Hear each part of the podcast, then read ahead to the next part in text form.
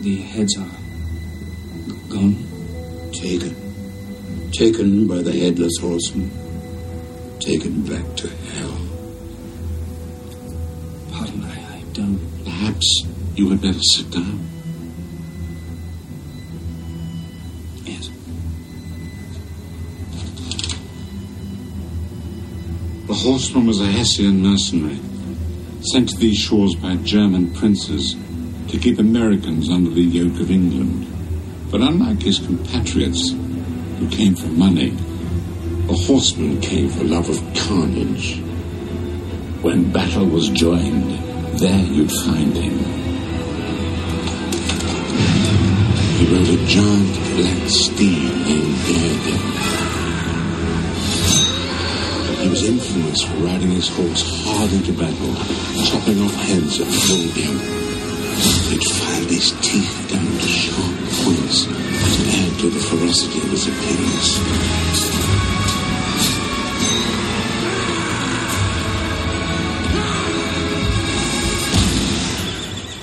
This butcher didn't finally reach his end until the winter of 79. Not far from here, in our western woods. They chopped off his head with his own sword. Even today, the western woods is a haunted place where brave men will not venture. For what was planted in the ground that day was a seed of evil. And so it has been for 20 years. And now the Hessian wakes. He's on the rampage, cutting off heads where he finds them.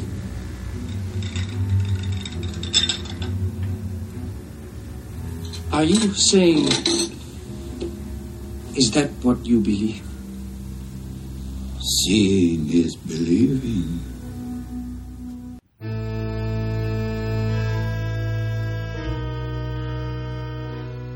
Welcome back to the show, everybody. everybody. I'm excited to talk about this movie. Yes, always. This is a good example of a movie that may not, uh, you might think would be in our format or our wheelhouse, but I think that we can find reasons to tie it into our podcast. It's got Johnny Depp running around in tight pants. it has Miranda Richardson in that fucking dress at the end. uh, I mean, she is a drag queen in this movie. Yeah. We love it. Everybody listening, my name's Pete. And I'm Scott, And these are the movies that made us gay. I'm trying to think of like a Paul Frees line from the ride. oh, goodness.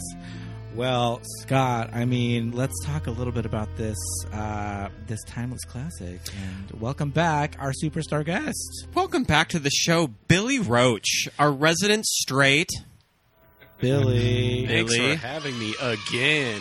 Yeah, and I mean, you love Halloween in October, so I mean, I had to g- bring you back on I d- for I do. October. It's totally yeah. I've been celebrating since, since September first, so it is a Halloween season. Halloween Yes. season, sixty-one days of Well, Halloween. we indeed. decided to watch Sleepy Hollow, directed by Tim Burton, released November seventeenth, nineteen ninety nine. Wow.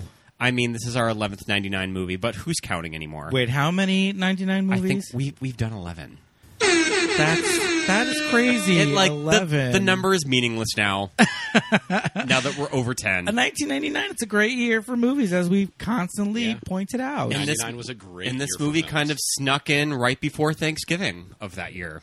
okay, I do remember it was a Thanksgiving movie, right around my birthday. So this is our second Tim Burton movie. We've only done Batman Returns. We could definitely do movies like Edward Scissorhands or Mars Attacks. But yeah, we landed on Sleepy Hollow, a movie that I think is super underrated of his catalog. Yeah, definitely. Um, I kind of I had it in my notes. I, w- I- I keep referring to it as a a minor Tim Burton hit, but it's pretty iconic as far as his aesthetic, as far as Yeah. his look. Oh yeah, it's got a lot of the great like Tim Burton classic things that he brings to a film. Yeah, We'll, definitely. we'll definitely get into Tim those Burton-isms. later in the episode, but I Mm-hmm. wanted to start out tonight's show with a little Tim Burton quiz. sure. I thought of this on the way to your car to your ma's house today. Uh, Okay. I like to do quizzes, so yeah, we're gonna do a we're gonna do a Okay. Tim Burton quiz. I think that you two will do pretty well. Okay. So this movie stars Johnny Depp. How many Johnny Depp and Tim Burton collaborations have there been? God. Oh man, I'm not going to start Yeah, I counting gotta- Mm-hmm. on my fingers. I gotta think about this for a second. Let's see. Uh, God, going all the way back to Edward Scissorhands, being the first 1990. one. And then there was a whole slew of them in the like early 2000s. Well, there was like a big break there was a big break, quite a until long this break. movie. Okay, I started counting in my head, but then I'm just going to throw a number out. I'm going to say seven. and then after China, I'm gonna say five, Eight. eight. Oh my! Eight, and I am goodness. including the voiceover performance Wow. of Corpse Bride. Okay, sure, of Okay. course, yeah, Mm-hmm. that's a Tim Burton joint. Uh, speaking of uh, actors who he, he collaborates with a lot, Yes. Mm. how many Helena Bonham Carter movies have there been? Okay, and that's going back to do do do do. 2001 was her first Planet of the Apes. Yep, her first was Planet of the Apes. Planet of the Apes. Is her name Zara in that movie? Zora, Zora. Jaina. I don't remember. Zara. I- I it's don't not look it Zara. I, that's one that always flies under the radar for me is Tim Burton. 'cause that it's is something. definitely a minor Tim Burton. We hit. sometimes revisit it after a few years. It's a beautiful movie to look at, but the movie is a fucking mess, though. It's a big time mess. I'm gonna go with four. Six. Oh, Burton. See, I was going to say five, but yeah. All right, all right, six. Okay. wow. Um. Uh, another big collaborator with Tim Burton because he works with the same people a lot. Yes. How? ma- Uh, what movies have co- has costume designer Colleen Atwood not designed costumes for? Oh God.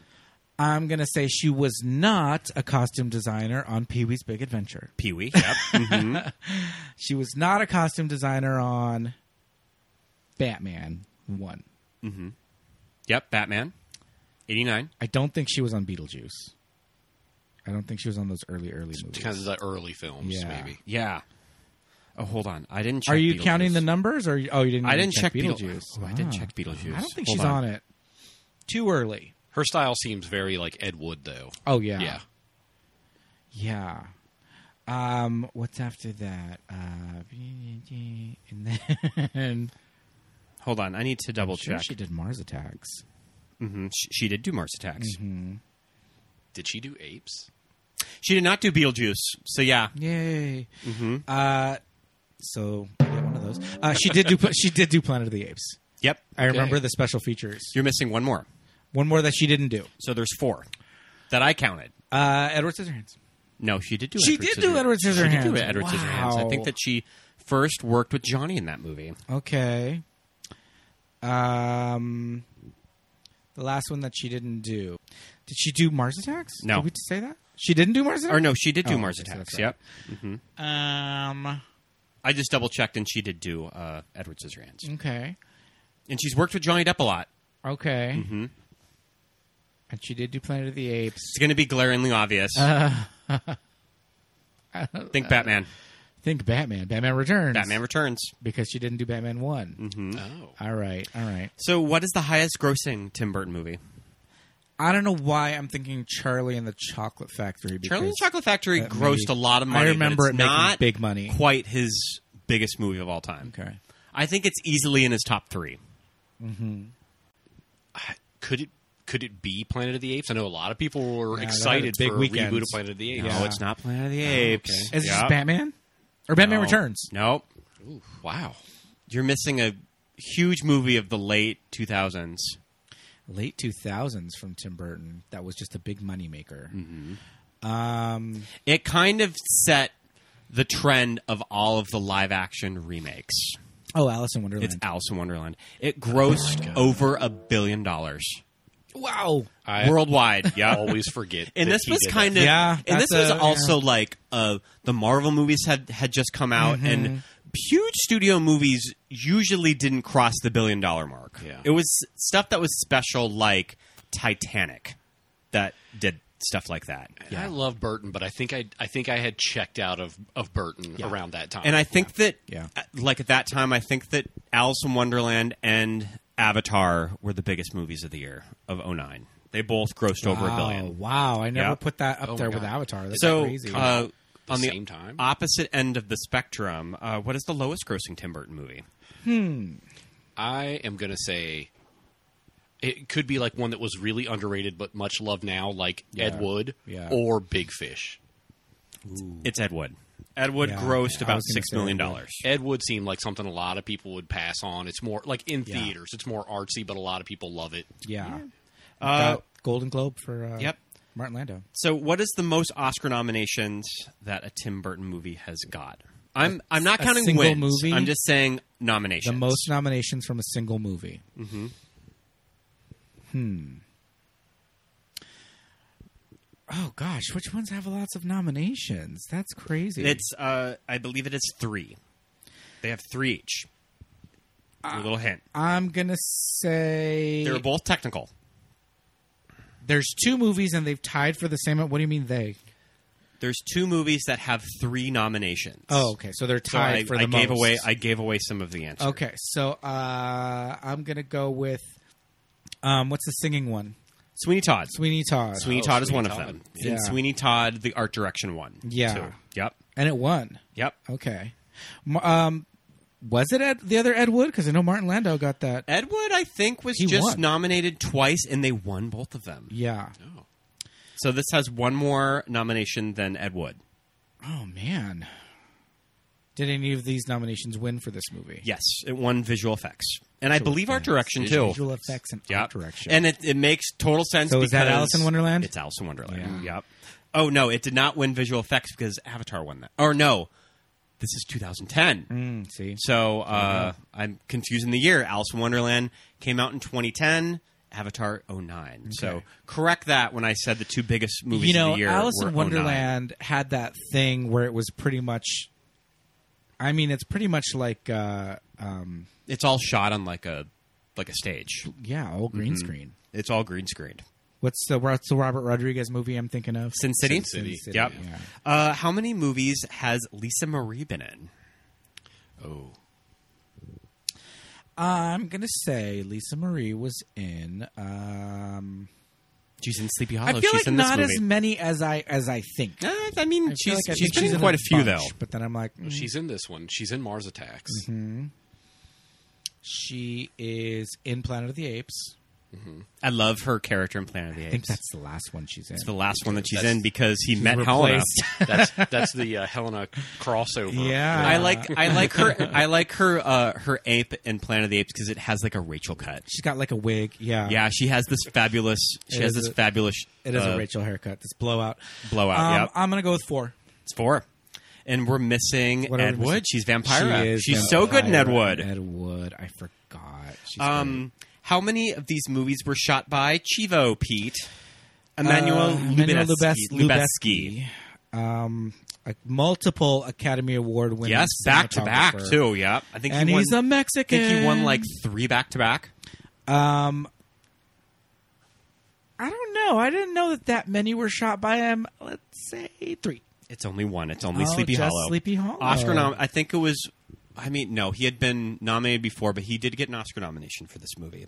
Uh, what is the longest Tim Burton movie? These are both tied at two hours and seven minutes. There's two of them. I feel like the first Batman is over two Yeah, hours. not isn't it? quite. It's under. That, that's under. Okay. These two are kind of random of his catalog too. I was surprised by it.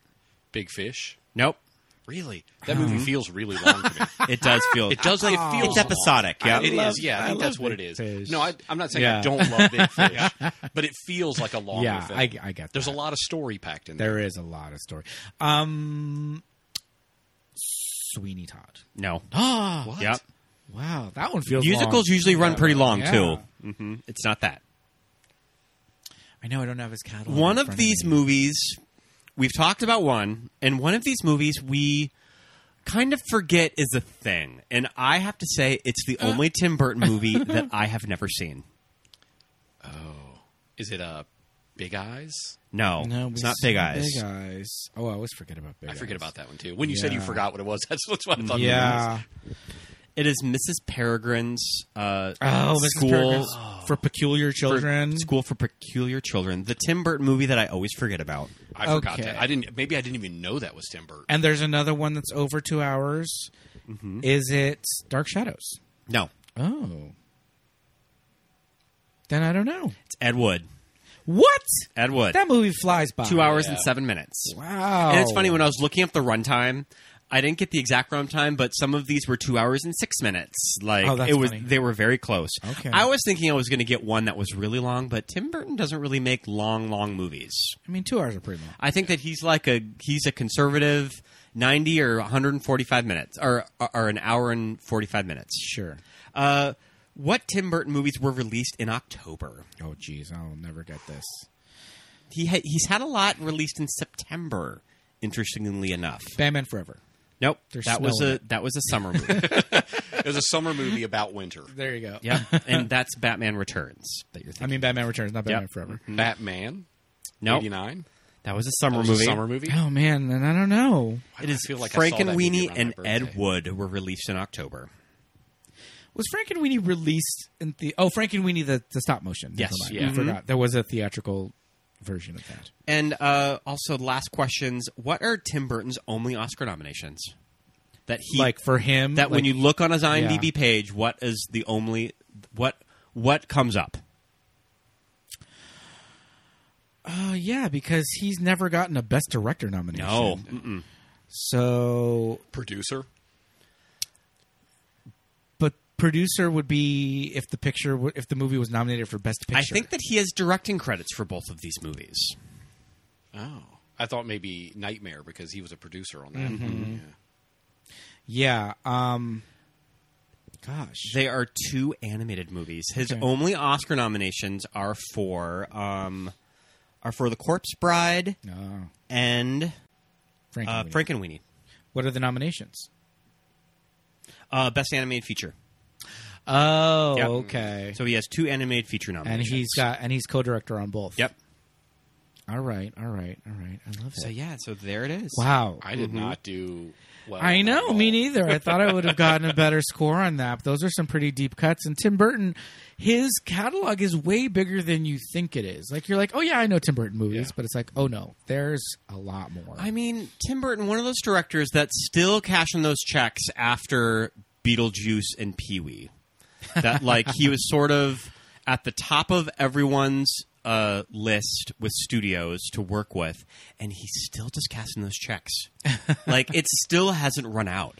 yeah, yeah. And I know that Still there's making kind of movies. I don't really want to get too into the discussion that like Tim Burton is sold out, like he hasn't made a, a good movie in like over 20 years. I kind of think those discussions are kind of boring. Yeah. yeah, Like I get that there is some truth behind it that I think that he is a little checked out that he doesn't really make that ambitious movies anymore, but It seemed like he had Yeah. a formula that he was working from for almost every film, and it, for me, the only one that really broke that formula for a long time was Big Fish. Yeah, yeah, definitely. Yeah. Um, and I, I feel like some people kind of uh, don't care for his use of CGI sure. in some movies. But I mean, you know, it's modern filmmaking. What's he going to do? Yeah. Uh, but I think it just comes from the fact that his early movies have so much of that handmade feel to them on purpose. Yeah. You know? Well, yeah, and I think he's also an artist, and he wants to use every tool at his disposal. Yeah. So, like, you know, when you when you have CG and it's cutting edge, it's it's coming up. He's going to use it. Why not? Yeah, definitely. Mm-hmm. Um, but Sleepy Hollow, like I said, we uh, to me sometimes it feels like a minor hit in his catalog. Uh, maybe not, people don't always go to it, but when you watch it, man, It's so well made. geez, Louise, It's a beautiful. Film. Mm-hmm. yeah. It's like we were we were saying less. It's just like a movie, like Yeah. capital, like that town. They built that. Yeah, watching going back and watching this, I was looking at a lot of the sets, and I love like the perfectly like curated woods yeah, when they go and they find like the the dead tree Yeah. from- with the horsemen. It's like perfectly cut trees, like an oval pathway that they walk through. yeah. but they're just so creepy. And you know what? Uh, it was interesting how many shots in this movie that there were particular shots that were that were composed so like specifically. You know, I know people talk about um, Wes Anderson, like oh, pause a Wes Anderson movie anywhere, and it's like a You have a beautiful frame. yeah, yeah.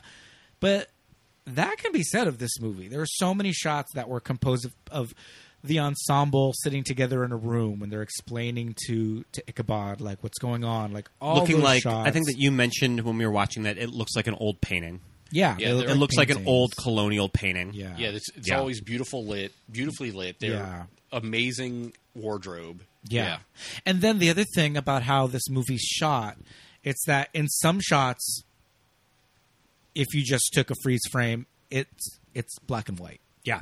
It's like pretty Yeah. much black and white, you know. Some of the shots are so dull in color. yeah, yeah. There's And not a lot of reds in it, and, And I when think I there remember is red, reading on it's- IMDb that he wanted to make a black and white movie, and Paramount said no, but Oh, Yeah. he just tried really hard to make Yeah. the colors that muted that it would almost come across as black and white. yeah, Yeah. yeah. So I mean, we should talk a little bit about the ins- his inspiration for this movie. Well, also even before that, Sure.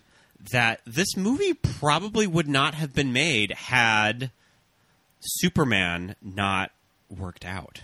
Oh yeah. That because he was probably prepping to do Superman. Superman lives. Superman lives. Yeah. Superman Lives the year or so before this movie, and everything fell through with that movie. And Paramount, I think, was working on this development of Sleepy Hollow since the early 90s, probably since Francis Ford Coppola made Bram Stoker's Dracula, that they had their eyes on this property with Scott Rudin uh, and Francis Ford Coppola that they were going to produce this movie. And when Superman fell through, they offered it to him Okay. this shot early 99 and this shit was out in november End of the year. when you kind of Really? think the production period of movies now of just how they're shot that's a fast it's turnaround. like the little mermaid like is gonna have been in the can for like a good year and a half before it comes out Well, that's special circumstance. Uh, but but just when you think about how planned ahead Yeah. movies are now that like the new batman movie was shot almost probably like a year and a half ago Yeah. that's still going to be out in march so that's just how meticulous studios are with dates and finances but like this is like the late 90s they were just like we got a hole in november It makes me wonder though if Tim Burton being the late edition because of Superman, if all of the other pieces were just in place, True. and they just said we need a director, and Burton came on, probably like jazzed it up a little bit. Of, car- of course, brought some of his his regulars with him. You got Yeah. your Christopher Lee, your Johnny Depp, you know. yeah. But it's it, it's kind of crazy. You never think of movies being made that quickly. Yeah, I did not definitely. know that. That's no, amazing. yeah, yeah. And I I think this movie it it did take a lot because, like we said, they they built this town from the ground up. This is they didn't go find this. This isn't some old colonial ghost town. I think They- it's kind of they built interesting Sleepy Hollow. that when you see the clearly the outdoor sets where you can sort of see the sky, Mm-hmm. and then that is mixed with studio builds Yeah. inside, and it looks those pretty forest pathways It you looks talked pretty about. seamless. yeah, it doesn't. It never looks like oh my god, we're just constantly in a soundstage. It never comes off like Planet of the Apes, where everything just looks a little too a artificial. little too claustrophobic. Yeah, I mean, some of the tr- like I said, I mean those trees, of course, and uh, that's for me always like a a clear mark of a Tim Burton movie. I even make, I even make jokes about it. Oh, you know, it's not a Tim Burton movie until you see that creepy Trick tree. or treat. But, yeah, but yeah, I mean the trees looked. I mean, of course, they looked a little fake, but they also had that desired effect, and that's probably the only thing where I thought, oh, this is probably on a soundstage. Yeah. a lot of it felt really like natural. yeah, Yeah, even a small town. Yeah, so I mentioned it a little bit earlier, uh, but I wa- I do want to talk about uh, Tim Burton's um, inspiration for the style and the look of the movie. Yeah. Um, it's a very also a very fascinating time period of that this is like 1799 so going into 1800 the civil or the American Revolution was probably over 20 years ago. Yeah. If when we get the backstory of the headless horseman. So a very transitional time in America. And Now- it's still going to be 100 years until like I mean stuff like Electricity. electricity. yeah, yeah.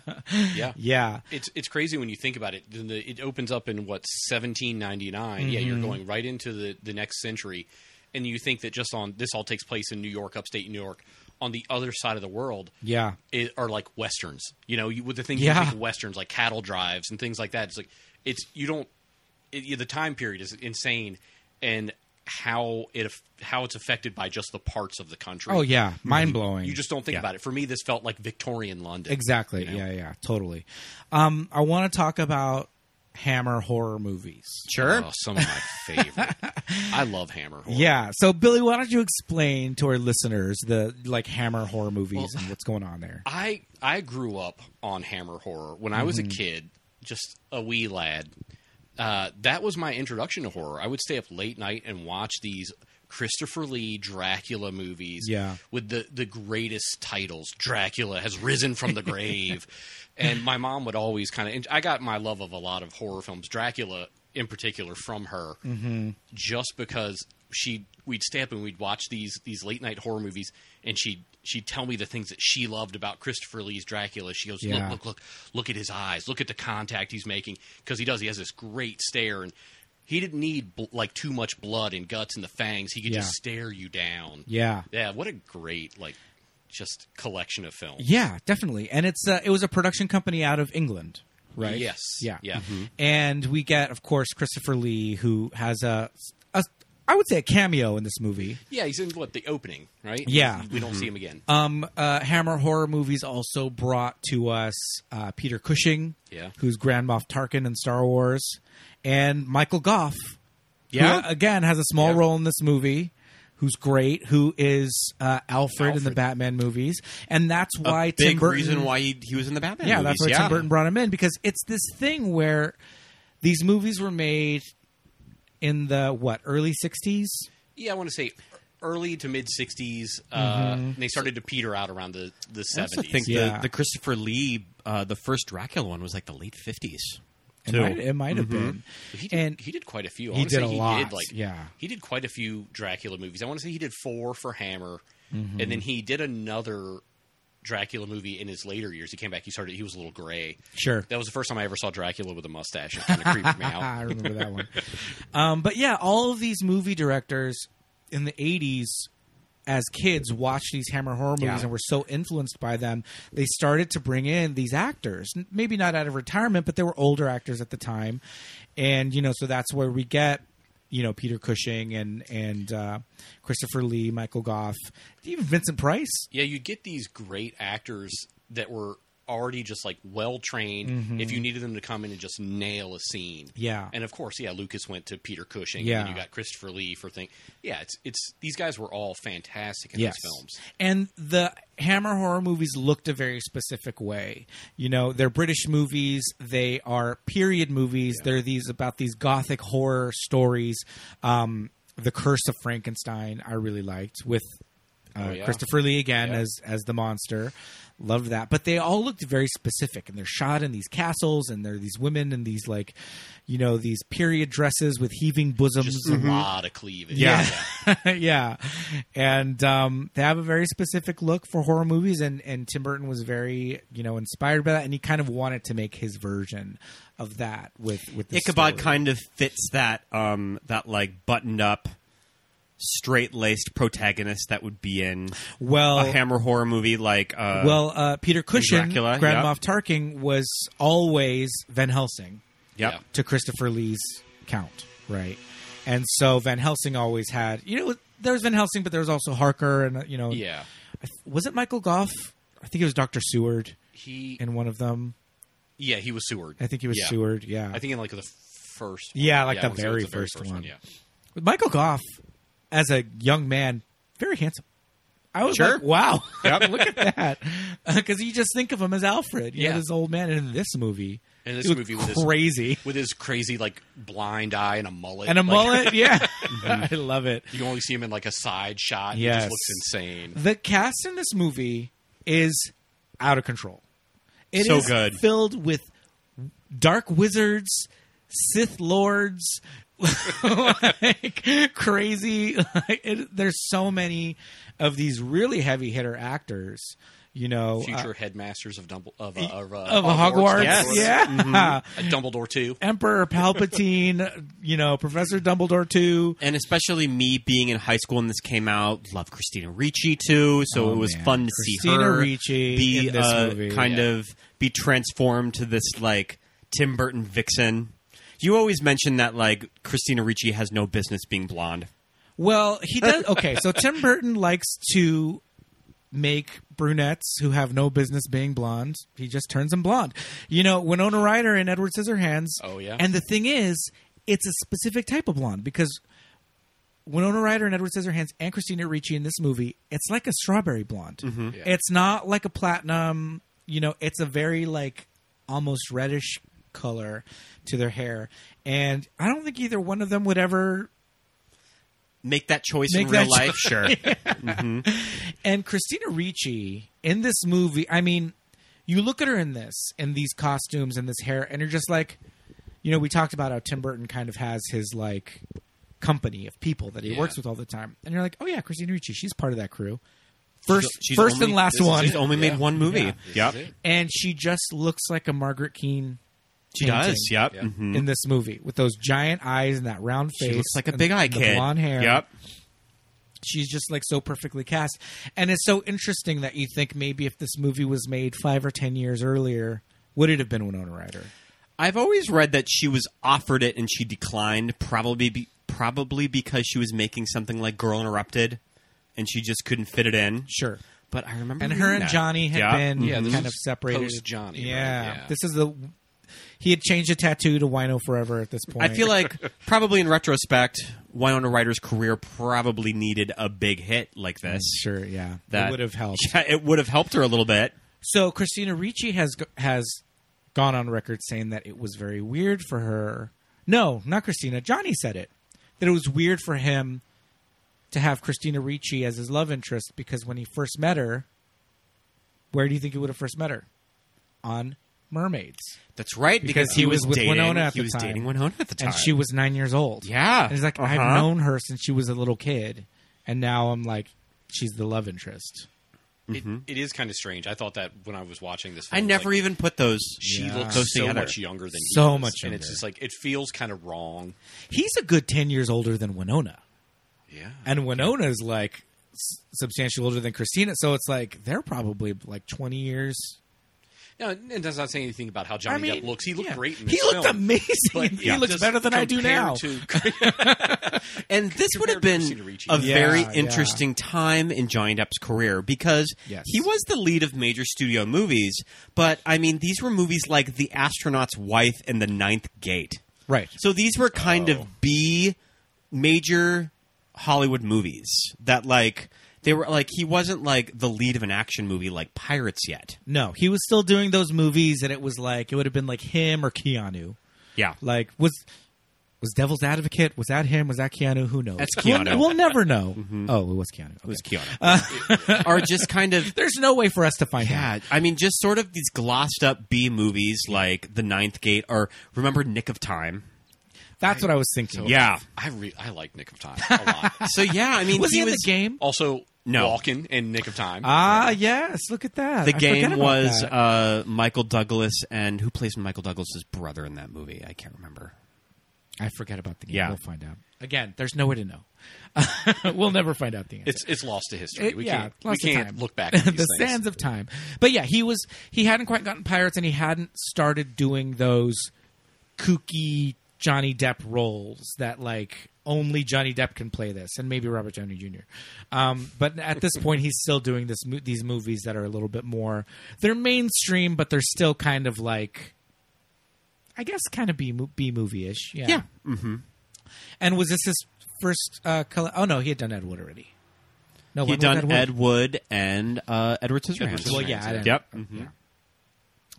Yeah, so this cast is crazy. We haven't even talked about Miranda Richardson. Oh, Miranda Richardson, treasure in this movie. Now, here's my question. Would Helena Bonham Carter have played this role or would she have played the dream sequence mom? She probably. I don't know. I think I think she would have played the Miranda Richardson I role. think so, Imagine- too, I yeah. think so. Well, I- Cuz you can picture her in those ending scenes. Yeah, and oh, I can also picture her as as the witch too. You know, think of the the witch Mm. The sister, crone. Yeah. I love Yeah, the old love crone. the old You crone. can easily see her in that doing Yes. that. Yeah, She's almost even giving a Helena performance when she's do like her line readings when she's the old crone. He rides to the hollow and back. I hear him. I smell the blood on him. Will you? Well, I'm here to find him and make him stop. New technology of another world? I can show you.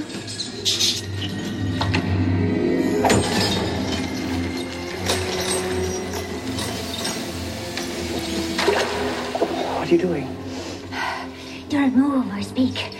When the other comes, I will hold him. The other. Silence. He comes now. Yeah. It's almost like that the way that she delivers her lines in that very little girl tone. But let me say this.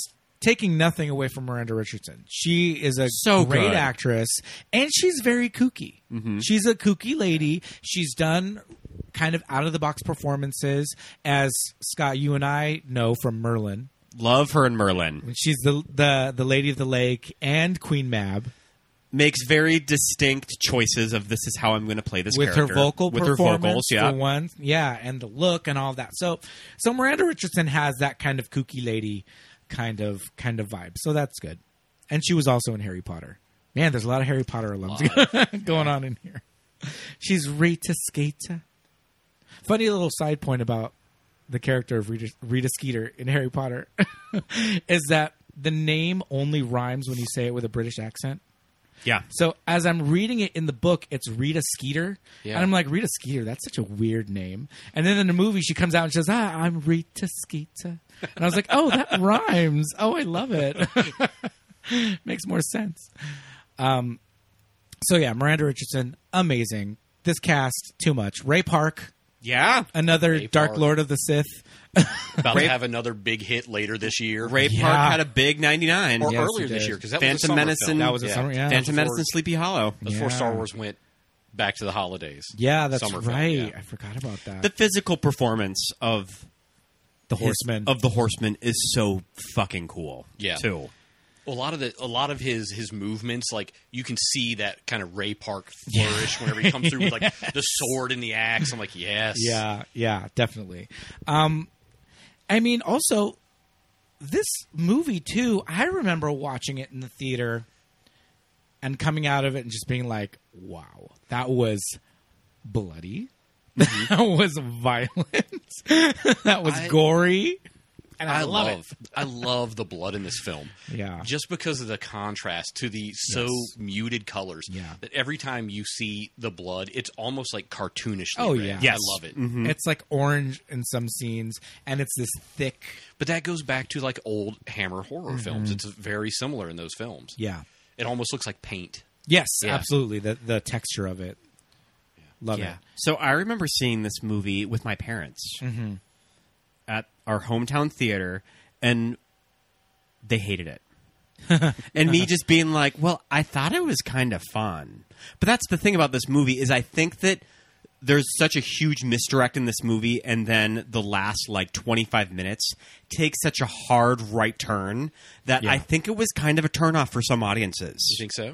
that we kind of have this big red herring plot of this will like they're getting rid of all of these people in line for like this inheritance but it turns out it's this all it's all It's a red herring. it's kind of all a red herring Yeah.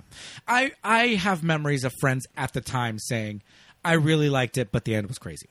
Like the end kind of was it was too much, I couldn't follow it. Yeah. Which fair, fair, because there's a lot going on. But I think A Miranda Richardson sells it. yeah She kills it. Uh, we get to see Walken and like the crazy teeth and the, the contacts. blue eyes, the- oh the- man, yeah. the Doctor Evil contacts. Love it. And j- it was just was shot so cool. Like all the stuff on that huge windmill. That windmill set. Amazing, so good.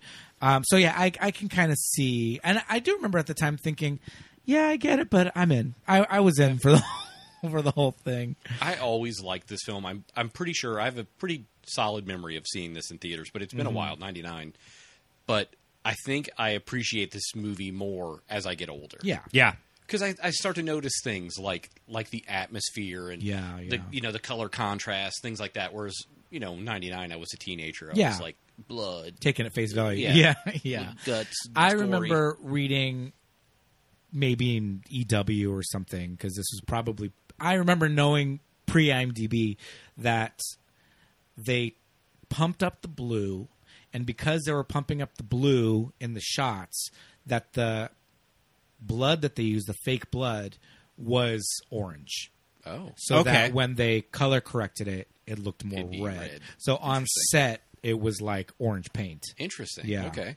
Hmm. because of the the color correction. And I, I remember reading that like years ago. I, that was a pre IMDb fact. Kind of going back to the cast though. The Yeah. One, the one thing that really sticks out to me in this movie, the sore thumb, Casper Van Dien. I love Casper Van Dien in this movie. He's Dutch. I, I love Casper. I like. I remember wa- seeing Starship Troopers in theaters and go, "This guy's going to be huge." yeah, yeah, And then, but seeing him in this movie, I was like, first of all, I forgot he was in this movie. yeah, yeah. And then I saw him and I was like, one of these things is not like the other. Brom Bones. I mean, it's the role too. You know, he's playing like the tough, like not to say he wasn't good. He Hypermasculine. was fine in Yeah. Mm-hmm. this film. I think Casper Van Dien's a fine actor.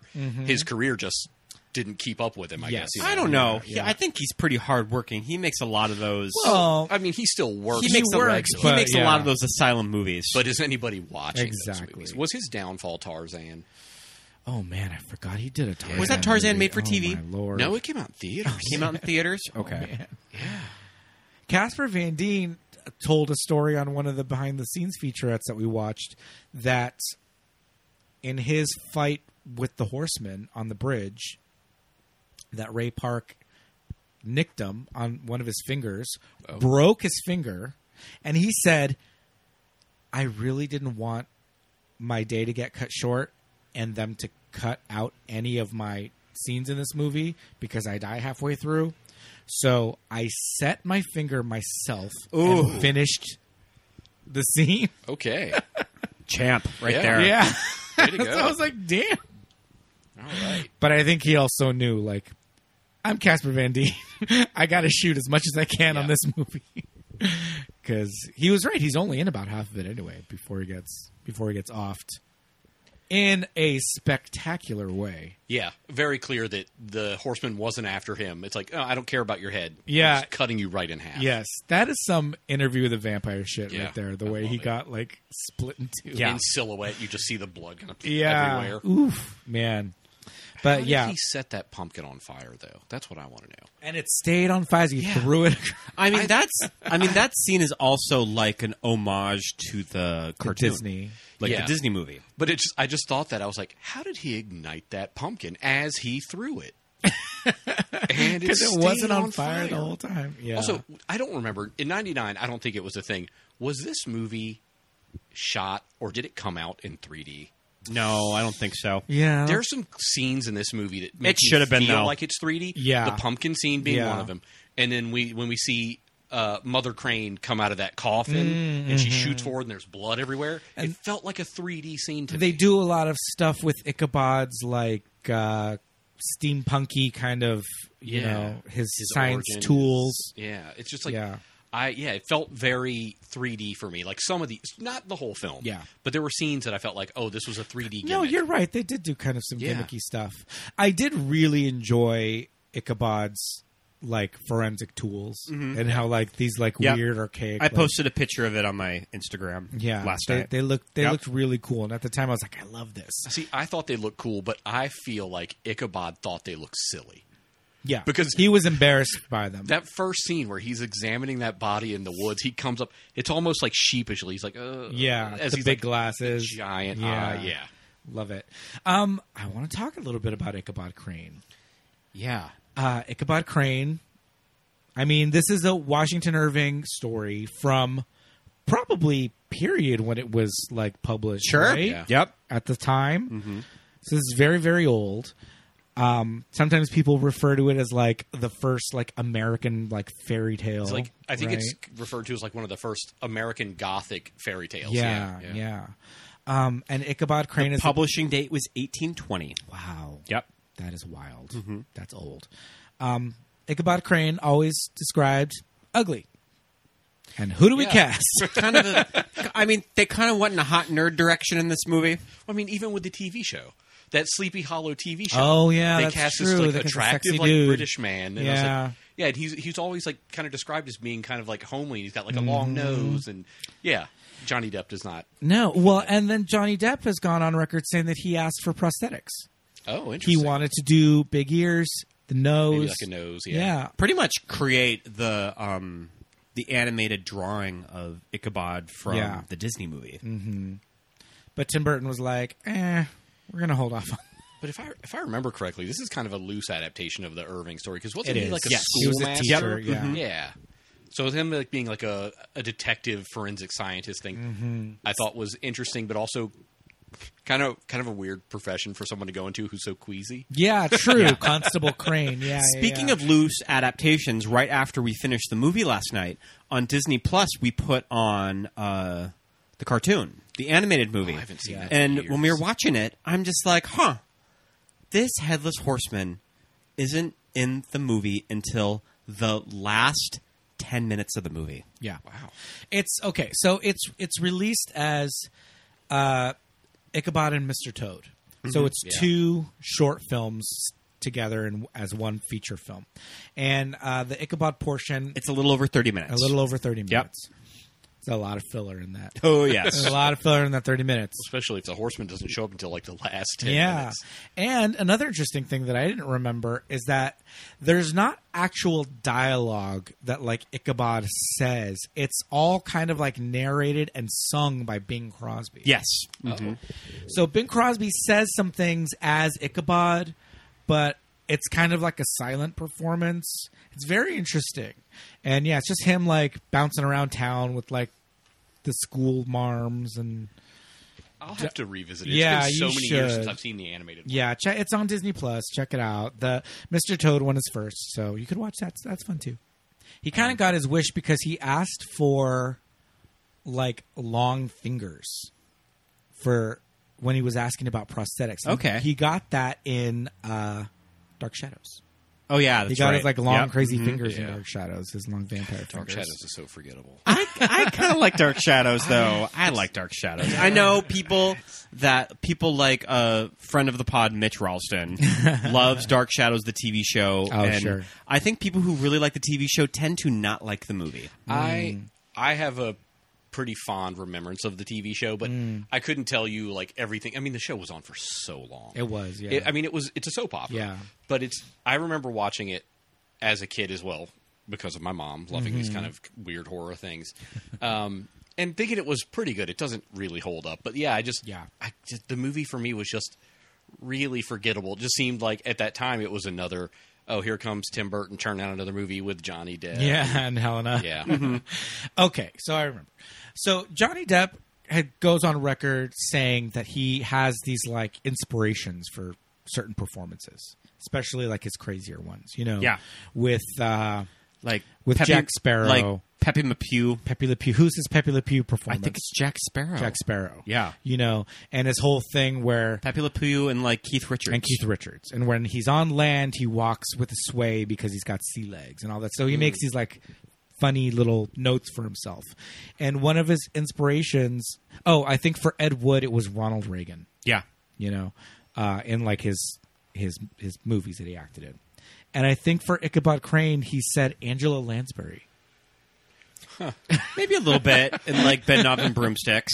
Yeah, she wasn't so timid though. I feel like Eglantine is very like She's pretty no nonsense. Yeah, but I forgot what the other. There was two, and I have to, I'll have to Google it to find out which which is what's Okay. the second uh, inspiration. Because the other thing that Tim Burton has said is that yes, Ichabod Crane is described as ugly, and Johnny Depp is.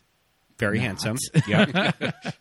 So he said he wanted to bring out his quote unquote ugly side in his like character traits. How neurotic he is. Yeah. Yep. Yeah.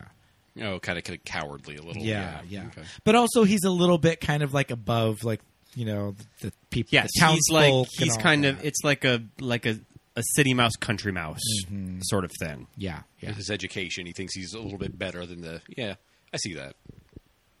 yeah. So uh, you know, just interesting little things that like how they're adapting this, you know, this old kind of uh, you know material. Well, for and yeah, and a like modern like what audience. you said, uh, Billy. I mean, it's a short story. It's it's very limited. It's the short story is pretty much sets up the context of Ichabod, um, Brom Bones, and the girlfriend, and then Katrina. it goes Katrina, and then it goes right to the chase scene. So there's just not a lot of story in there.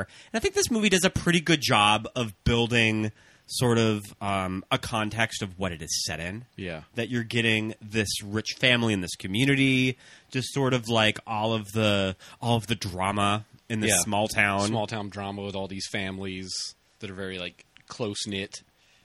Yeah, Mm-hmm. And there's obviously when they're uh, when they're they start to see all of these people die, there's a reason why are all these people going? They're all connected. Okay. All right. All right. So I, I s- I found where he talks about uh, Angela Lansbury. I thought of Ichabod Crane as a very nervous, ultra-sensitive, prepubescent girl. That's where Angela Lansbury came in. Interesting. I thought of some of the work she's done over the years, especially in Death on the Nile, Oh, interesting. Okay. which I haven't seen. Uh, he also based Ichabod a bit on Roddy McDowell. All right, I okay. can well, and, and get I, can the accent, see, yeah. I can see if Roddy McDowell was in a Sleepy Hollow Hammer horror movie, Yeah. that would have worked, Yeah. too. You know, what I also found interesting about this movie and the time frame, the period, the location, all that stuff is that it's America, it's the United States, but it is 1799. Mm-hmm. So Johnny Depp is doing kind of an English accent, Yeah. and Miranda Richardson, who is British, is doing an American accent. Yeah, and Michael Gammon is just speaking like Michael Gammon. yeah, Yeah, yeah. But it's I don't know. Maybe it's that weird time frame when the colonists possibly. from Britain were kind of losing their accents. It and- does feel very British, though. Even that opening shot, it looks like Victorian Oh, abs- London. Yeah. absolutely, yeah. It doesn't look like New York City. Yeah, I mean, it says New York, but it's but, like yeah. yeah. but it's also from and it's, and it's 1799. so gloomy, and you see all the smokestacks, and there's like never any sun in this film. Mm-hmm. Oh no, not at all. Is this like Gangs of New York time? Who knows? I mean, That looks about right. Nobody's wearing no, like the gangs. I, I think stove gangs, gangs pipe in New York hats. was a little. That was near the Civil War. oh, so it's even earlier than this. Wow. Yeah. Okay. okay. I mean that that's what I was saying before is kind of fascinating about this time period is that it's so transitional. Yes, That yeah. this is like a good uh, forty years before the Civil War. Yeah. Yeah. So it's and they're just coming out of the American Revolution. So it's just sort of America trying to find this identity post Britain, I guess. Yeah. I just always found it fascinating that uh, Miranda Richardson is is doing a like distinctly American accent. So if I would have been in the audience at the time, I mean, when I was a a young person, I did not really know who Miranda Richardson was. This was probably the first big movie that I ever saw her in. But if I was like with it, just like I love Miranda Richardson, I like Tom and Viv '94. She got the Oscar nomination for it. But if I would have been sitting in the audience and I saw Miranda Richardson come on screen, I'd be like, okay, but you got Miranda Richardson. What are you going to do with her? Right. Like what? Like why did you cast her for this role? To be this woman that just walks in and out of E to be the scenes. stepmother that walks in and out of scenes. Yeah, she's just accompanying Michael Gambon. Yeah, and then sort of the last 20 minutes takes that turn. and Until- it's so much fun when you see that reveal of her walk out of the shadows. yeah, yeah, that's true. Um, yeah, maybe it was kind of a misdirect, but yeah, I feel like, and I don't know, I, I feel like I knew who she was at the time. But let me say this: Miranda Richardson um, came from comedies, and she came, she was actually in like British sitcoms. Yeah. She was on Blackadder, right? And she was, uh, for many years, she was on Blackadder. My sister, a big Anglophile, had all these on like on VHS, and so I remember watching Blackadder and seeing her, and she would play like Queen Elizabeth and like all this stuff, and just being like, "Oh, okay, I know her. She's great." Um, but yeah, I don't remember if I had that idea of like, "Oh, well, she's going to be somebody more important." In this movie, It's like when than- you see uh, than the wife. it's like when you see Aunt Jackie in Scream 2. Yeah, you're like of she- that, they're, like, they're gonna use her. for you booked something her, good. what are you gonna Yeah, do with her? yeah, yeah. totally. Um, I do want to talk a little bit about Miranda Richardson's wardrobe in this movie. Ah. like we like we mentioned at the top of the show, just pretty much is a drag queen in this movie. okay, so she has okay the the the dresses in this movie. I mean, I guess they're period. I don't. I don't know from Maybe a little costume exaggerated, design. Maybe too. a little exaggerated, but sh- they do these very cool and interesting Tim Burton touches, right? Yeah. The first dress that we see her in is yellow and has this like back black velvet overlay, and they're spirals, Yeah. right? And that's this very Tim Burton like kind of like motif touch tone is like these spirals, right? Later on in the movie, when we get her big reveal, as the villainess, her dress has like this spider web overlay on it. Mm-hmm. And then, I mean, obviously Christina Ricci's big dress at the very end, It's the Beetlejuice the dress. Beetlejuice, dress. the black I and did- white stripes. I didn't even I, that didn't even occur to me. Wow. I mean, the black and white stripes are, are just so like connected now. I feel Yeah. like to Tim Burton, you know. Um, I remember in the '90s, the really cool girls would get the tights with the black and white stripes, right? I mean, obviously, Phoebe is wearing them in the opening credits of Friends, and this is like iconic you know, to this television show and it's super mainstream. And I remember in 1994 watching Friends going, well, she doesn't look goth. Only like the super goth chicks, like in my school, wore the black and white striped tights. They were very, they're bold. They're a bold statement to Yeah. wear, you know, and that has just become this Tim Burton kind of like. What are some of the um, what are some of the names of the costumes that at Spirit Halloween that are not quite licensed for, for Beetlejuice? Oh sure, Beetle Guy or something. Beetle guy. Yeah. Haunt master. Oh, I, I love an unlicensed Spirit Halloween costume. yeah. Beetle Bride for Beetle Bride, yeah, the, the red wedding dress. Yeah. but yeah, Christina Ricci in the black and white striped dress at the end of this movie is, I mean, it's iconic. It's beautiful. um, we were talking a little bit about young Master Masbeth last night, his teenage sidekick. Yes. I mean, what an it's- interesting char- like role. What an interesting character Mm-hmm. to have this little kid just be like accompanying him. It's kind of like his Robin. You know. It's kind of like his Totally. Robin. It's just like Totally. you, you just can't have Ichabod wandering around town like talking to himself. Yeah. That's the thing. Like Mm-hmm. script wise, screenplay, he's got to get out exposition and he needs somebody to talk to, right? Yeah. So they just create this Now, did the character. Hammer horror movies have this character of like a young man or like a kid, award. no, like a ward that would follow around the protagonist? I- not not any that I remember. Yeah. But I mean, the the only Hammer horror films that I've watched in recent years were like the Dracula films. I watched, I did a rewatch of of the first four Dracula films wow. that Christopher Lee did just a few years ago.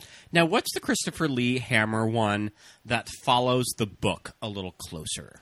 There's one he did later in his life, and that was the one when he came back and he was kind of graying and he had the mustache. That was supposed to be the closest adaptation to the novel, Okay. but I. I don't remember if that one was ho- was Hammer or after. Oh, Hammer. sure. It might have been Okay. after. It might have been post Hammer, but I remember Might have it been was, in the 70s. It was like Christopher Lee's big return to like horror, but I I, Mm-hmm. I don't think it was Hammer. I, I might I might be wrong on I that. Yeah. definitely caught that one on TCM Yeah. before. Um, which one did you go to the s- 1970s? I like that one. That's like, Is that- it's like yeah. Dracula, Dracula- Dracula, Dra- 1975 Dracula- or something. I think it's like Dracula AD. Yeah, it is 18, AD Mhm. Yeah. 1970 something. Yeah. yeah. I like that one. I like all of the 70s London stuff. yeah. Disco Dracula. I mean, yeah, it's we we all definitely recommend finding those those Hammer movies, which a lot of them A are lot on of like them are on HBO yeah, Max. Uh, HBO Max, yeah. I remember I had to go out and buy them on DVD. I got a, I have one of those four film favorites. oh sure, DVDs yeah. That has all the the Dracula. I remember getting them on Netflix back when back when we used to get the internet through the mail. We still get the internet through the mail. we do. We still get. We the still have the yeah. Netflix You can DVDs. still get it, people. We talk about it on here. one's right there Mm-hmm. on the counter. The red envelope. but yeah, I do remember sending away for those and seeing those and and and being kind of amazed. It- You know, I feel like I kind of got more introduced to Christopher Lee through Lord of the Rings. Yeah. Okay. And those commentaries and Peter Jackson talking a lot about Hammer and that's kind of where I was like, "Oh, okay, what is what is this Hammer horror, you know, this production company and this studio and, and going out and finding all of them and seeing Peter Cushing and Michael Goff and being like, "Oh, okay, Yeah. now I get it." All Now I these get guys where are all just these- recognizable from your childhood. yeah, Yeah. yeah. Um, some of the other townspeople in this movie we haven't even mentioned. Uncle Vernon. Yeah. Uncle Vernon's there. Uh, we also have. I mean, there is a, a he who shall not be named. Jeffrey Jones is in this movie. That's right. Uh, when I was doing the intro to this movie, I did not include Jeffrey Jones's dialogue. That's true. Yeah, he's not in there. But that was another thing that he hadn't worked with with Tim Burton since Beetlejuice, I don't think. And so that was like, oh, okay, he's you know bringing back the uh, the old gang. I think there was a Vanity Fair photo shoot for this, showing off the Okay. costumes. That's Mm-hmm. about right. yeah. Oh, for Sleepy Hollow? For Sleepy Hollow, yeah. And I was working at Nordstrom at the time, and I remember it being in the break room and looking through it, just being like, "I have to see this movie." Um, there's Senator Palpatine. Yes, He also had a pretty big 99. He was in both The Phantom Menace and this. And um, let's see, Darth Tyrannus, Darth Maul, Darth Sidious, Dumbledore two, Yes. Alfred. Yeah, like, Alfred. so many properties, like even but, like past and future, yeah, coming together in this Uncle movie. Vernon, Sauron, Palpatine. I think that's everybody. Johnny Rico. Johnny Rico. oh my goodness. Um, yeah, I, I did want. I'm glad that we talked about uh, Johnny Depp's like crazy performance though, because there is. I mean, it's kind of like giving us a taste of like where he's going to Where go, his car- where his career with will these, go. Mm-hmm. like Yeah. very Yeah. specific roles that he's doing, and and like how we, you know, he always gives us something kooky with everything. And it's one of those things now I just don't really know what the future has in store for somebody like Johnny Depp because he was let go from the Harry Potter Those movies. Fantastic Beasts. Yeah. Post Fantastic Beasts, this whole drama We with still got a payday, though. yeah, Yeah, that's true. he got paid out. this whole like domestic drama with Amber Heard. And when are we going to get to the point where he's going to go in a Bruce Willis and Nick Cage direction that you're just going to see Johnny Depp in these, these weird, weird, paycheck movies. paycheck straight to VOD movies? He did one a couple years ago called like The Professor Oh, or something like that. Oh my goodness! That I I never I don't even know if it came out in theaters. I'm sure it came out in theaters somewhere, but Yeah, I yeah. only remember seeing it on like streaming or like Ah. like VOD. and it, he played like a, a professor who got let go, and he was trying to come to terms with with like his life after. wow. It's just kind of strange Yeah. where he's at right now. And then Yeah. when we were on the plane back from Florida last week, there was this guy in front of my seat that he was watching a new Johnny Depp movie. And I looked it up. It's called City of Lies. And it's about What? the murder of Biggie and Tupac. That this What? movie was. This movie was supposed to come out in 2018, I think fall, and then all the legal drama, they just shelved it and they finally released it in March. planes? And this guy in So you front can't of me walk out. this Exclusively guy on in planes. front of me watched it, I think, four times in a row. I wonder if he fell asleep and they just play again. I don't know. I think that he was watching it four times in a Oh row. my god, I think he was just a big Biggie and Tupac fan. that's wild. But yeah, so there's that Never movie even that heard like of this. these weird movies that don't really exist. Yeah. So it's like, is Johnny Depp going to start to make more of these movies? Yeah. And I know that Johnny Depp, while he has a lot of money, Johnny Depp also strikes me as someone that spends a lot of money too. That is he Think so? just going to have to do these movies just to pay the bills? Possibly, I see. I guess I didn't. I never got that from Johnny Depp. He always seemed kind of like a an eccentric vagabond to me. sure. Oh, I think he's eccentric, and he exce- and he's an eccentric spender too. Okay, okay. Yeah. Scott has this idea where he's just like, "I'm gonna get the band back together. Get me, you know, Jerry Lee Lewis's piano. Yeah. Call, call every planet Hollywood you can find." um, I don't know. It's very interesting though to see somebody like Keanu, who had maybe a similar ish career path in the 90s Mm-hmm. and he kind of went away for a while didn't have the big arc that Johnny Depp had in the He, there was never let's 2000s. let's get Keanu Reeves an Oscar moment that Johnny yeah, Depp had. uh, Mm-hmm. Yeah. Yeah. And now he's just kind of ha- kind of having a new little mini renaissance with his career With where all of it's the um, the Matrix coming back. the Matrix and- coming back and the John Wick movies. Yeah, yeah. I don't think anybody can ever really have a career like Nick Cage, though. Like Nick I mean- Cage, that guy will churn out four B movies a year, but then also have two movies come out in theaters. Yeah. and something like this new movie Pig, where everybody's like, Nicolas Cage is a revelation. Yeah. And it's like what? Yeah. are we And- watching the same Nicolas Cage movies? Because I don't think we are. No, and it's he's so weird. and he's going to be in a big movie next spring where he plays himself being John Malkovich style. Yeah, I, have Two. I've seen some Yep. set pics of that. There's one with Yeah. Mm-hmm. that pink leather jacket. Yep. Yeah. Yeah. It's like I can't with, wait. it's like with So him and Neil wild. Patrick Harris and Tiffany Haddish. So it's like they're starting to like his career has also just kind of gone through peaks and valleys, but he's never stopped working. I hope at the end of that movie he dies and they bury him in that pyramid in New Orleans that he built. Oh my god! I mean, it's already there. It's just waiting. it's just waiting for him. Oh man, Nick Cage. Yeah, I feel like Johnny Depp has this kind of like eccentric Hollywood type like aura around him, Nick Cage style. Maybe Robert Downey Jr. will kind of head in that direction. Do you think he's just kind of laying low for a while? See if the heat. Yeah, You know, probably. dies down. I think that would be that, that would be best. Yeah, probably. I think that would be the best idea. Um, yeah, maybe so. Maybe in a couple of years, you know, I don't know. We'll see.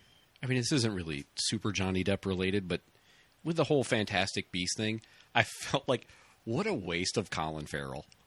Like, sure, at the end of that movie, he turns into Johnny Depp. Spoiler alert! Yeah, everybody. right, yeah. He turns into Johnny Depp, and I'm like, Colin Farrell was doing just fine as the villain. yeah, seriously, you could have just kept kept going. Yeah.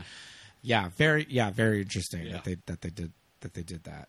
Um, we'll s- we'll see what happens with with that Yeah, recasting such a big role was it's a gamble, but I mean, yeah. Well, I mean, they chose. I mean, they chose a great actor to take over the role. So they did they did. But I mean, even just any any kind of J.K. Rowling property now, it's just like yeah, ooh, it's it's uh, yikes. it's you know potential to just like bomb because I mean it's she doubled down so hard. yeah, And Well, it's and just it's rough. Well, and also the Fantastic Beasts movies have just constantly underperformed, and they are they just trying to keep this one, uh, maybe just try to wrap it up. they also feel a little like middling, like they're just wasting some time. Yeah. Originally it was supposed to be a trilogy, now Yeah. they're doing five. Five, yeah, I and the agree. second one was a long, wild mess that didn't get interesting until the last ten minutes. Mm-hmm. So yeah, absolutely. maybe it's good that Johnny Depp's not in the next one. True. Maybe But- it's better for his career. Yeah, totally. But I feel like he had so much of a hand in like the wardrobe, and that's just the thing about like Johnny Depp putting so much into these characters, you Yeah. know, Yeah. and like putting these weird and eccentricities about his inspiration and all that into these characters, making them so specific to him, and it's like the whole look of that character is going to change with Oh, it's gotta. with Yeah. Mads Mikkelsen being part of it. So it's like, yeah, I don't know. It's just it's a shame, really. It's like that's all it is. It's just Yeah. it's a shame, you know, because he just he does bring so much to these roles that like you can't even think of another actor that could make them so specific and and unique. You know, even even you know in Sleepy Hollow, um, he's got like th- hi- this like crazy hair, you know. And in some scenes, Yeah. it's like it's a little bit more Tim Burtony and like Yeah. Mhm. wild. We were noting that some of the the outdoor scenes where they're on the horse and they're looking for the tree, that you could tell that hair and makeup they made sure that his hair was perfect. Just because this is going to be this is going to be daylight, it's going to be gray, but it's still daylight. So this hair has to be like perfect. And then you get some scenes indoors where it's a little more Just kind of wild. it's a little more wild. Yeah. Some shots it looked like a wig. Yeah. Some shots we were like, maybe this is a pickup because I don't know if that's even his hair at all. It was just so like blown out and like Wow. helmet like. Very interesting, but um, his hair's it's a it's a journey because it's different in almost every in, in almost every scene. Yeah. but um yeah i mean that yeah i think that's the, what you can take away from this movie is just that there are some heavy hitters actor acting wise Yeah. in this movie and it's like everybody is Nobody's phoning it in. No. No. They're No. all so good. Not even a little bit. Yeah. and like Miranda Richardson's big reveal, and she gives her big monologue where she gives the whole backstory of being the little girl in the forest and just how Miranda Richardson delivers those scenes.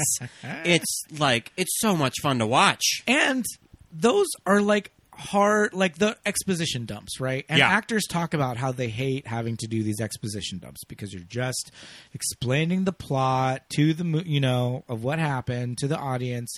And they're supposed to be really tough scenes to deliver because it's just nobody talks like that. Yeah. But she's out there and you're just like, and then what happened? I saw his death. At that moment, I offered my soul to Satan if he would raise the Hessian from the grave to avenge me. Avenge him against Van Garrett, the landlord who showed us no mercy and left us to starve, whilst Baltus Van Tassel and his simpering wife and girl child stole our home. I swore I would make myself mistress of all they had. The easiest part was the first to enter your house as your mother's sick nurse and put her body into the grave and my own into the marriage bed. Do you remember going to the offbeat at Exposure? And in December, I think they had a Tim Burton night. And of course, sort of like drag queens when they hear Tim Burton, you get a lot of Just all Sally. you get a lot of Sally, a lot of nightmare stuff, a lot of kind of the same acts over and over again. And I Mm-hmm. was thinking, if I was a drag queen, I would do uh, a lip sync to her final scene, or like that that Yeah. big reveal, Yeah. of when she's giving that exposition, just because it's so much fun. Yeah. It's a great scene. Mm-hmm. It's yeah, it's re- it's really good. It's Yeah, really the way she fun. delivers it is, is really like wild. and It keeps ramping up to just like more and more insanity. I love Mm-hmm. yeah. it. We were noticing, you know, when her character is supposed to have been killed by the horseman, but Michael Gambon ran away before he saw the horseman kill her. And so she comes out of it's a dark room and she walks towards the camera into the light, from the shadows into the light, and Christina Ricci sees her and screams. That shot where she comes out of the shadows into the light is so fucking cool. Mm-hmm. You're just like, ah, Some, Really some good, good. it's some good Chivo camera work. yeah this this uh emmanuel lubezki who is this uh director photographer in this movie i mean he works with del toro a lot he works with alfonso cuaron Mm-hmm. a lot he's multiple oscar winner for in RE2, E you shot all of Birdman. Yeah. And I think that he kind of has really perfected the long, continuous take. Yes. Of that, we might even cut this somehow, but it's going to look like one long shot. Mm-hmm, He does that really well. yes yeah so there's some, there's some amazing camera work in this Yeah, movie. it's just it's a beautiful film. Yeah, yeah. Uh, we talked a little bit about Ray Park and his like amazing stunt work in this movie. Ooh, do Google searches of Ray Park as the Headless Horseman. Yeah, when you can actually see his It is see some, him in the costume. It is some like rough trade. it's fucking cool. yeah. yeah, Ray Parker's a good looking dude. Um, oh, he still is. Uh, but there's some like we talked also about the violence and the gore in this movie. There's straight up a little kid that gets killed. Yeah. Oh, yeah. Mm-hmm. Yeah. Just, com- just murder. that You little always think redheaded child. When you see a, a child on film, you're like, well, they're never going to kill the kid. Yes, And they Yeah. just murdered this kid. yeah rips them out from like the subfloor. It's kind of a cleverly directed scene Oh, it's because you get directed it so you get well. it shot from uh, the basement, from Yeah. Mm-hmm. the cellar, and his mother's eyes that go right in the crack. Yeah. and then when you see the horseman walk out, and then he stops. yeah. Like, oh, he made it. Yeah. yep. Yeah. And he stops and turns around. Mm-hmm. And then opens up and finds the kid, and yeah, the how the shot, how that scene ends, Yeah. is him putting the head in his bag. So you don't see it, Yeah. but you know, oh man, that you little see kid, a little bit of red hair. yeah, Going that this little way. kid almost Yeah. got away. Yeah. I love this family. It's the Killians. She's the midwife. He is like I don't know what his job is. And then there's their little child. And there's like I, I don't know who that actor is, but I, I thought he looked familiar, but I'm not sure.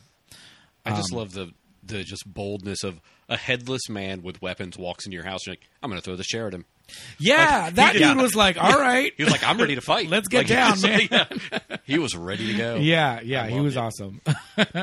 One of the things that I rewatching this movie that I, I loved is I have never been like grossed out really by gore, but there are scenes where you know they're trying to gross you Mm. Yes, out. yeah. And with this movie, the scene where they're trying to gross you out is when they're cutting into a tree. Yes. It's yeah. Mm-hmm. not, not even a body. But Yeah. that that tree scene is so gross because there's blood shooting in his face and the squishy noises. the noises. Yeah. And then he rips pieces off the tree and it almost That, like, looks like suctiony yeah, noise. Yeah. And yeah. And it- you get that almost 3D shot of the heads going right, right, into the towards camera. you. Yep. Yeah. yeah. A lot of lot of jump So scares good. in this movie. do we want to talk a little bit about Lisa Marie? So Yeah. I definitely remember watching a movie like Mars Attacks, but I don't think it was my favorite. And for some odd reason, like I was not taken with how beautiful Lisa Marie is in Mars Attacks. But I remember sitting in the theater watching this movie, just being like, "Who is that woman? Yeah. Who is that woman that we saw in the TV spots? Because I remember she was cut in the TV was all ads of over this the- movie. She was all over the TV marketing of spots, this movie of her um, like beckoning to him with the flower, Mm-hmm. her like uh, being lifted off the ground in the forest, and I just remember being obsessed with her Yeah. in this Absolutely. movie, just thinking that she is stunning. Yeah. And this little boy actor who has no business playing young Johnny Depp. Mm-hmm. I don't know who he was.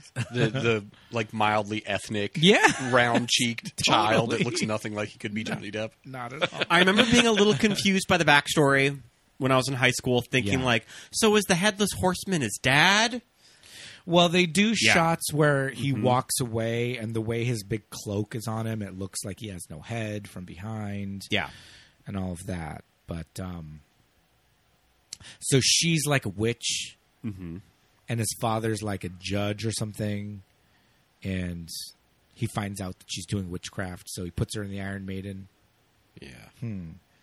which is it the Iron Maiden kind of like apocryphal?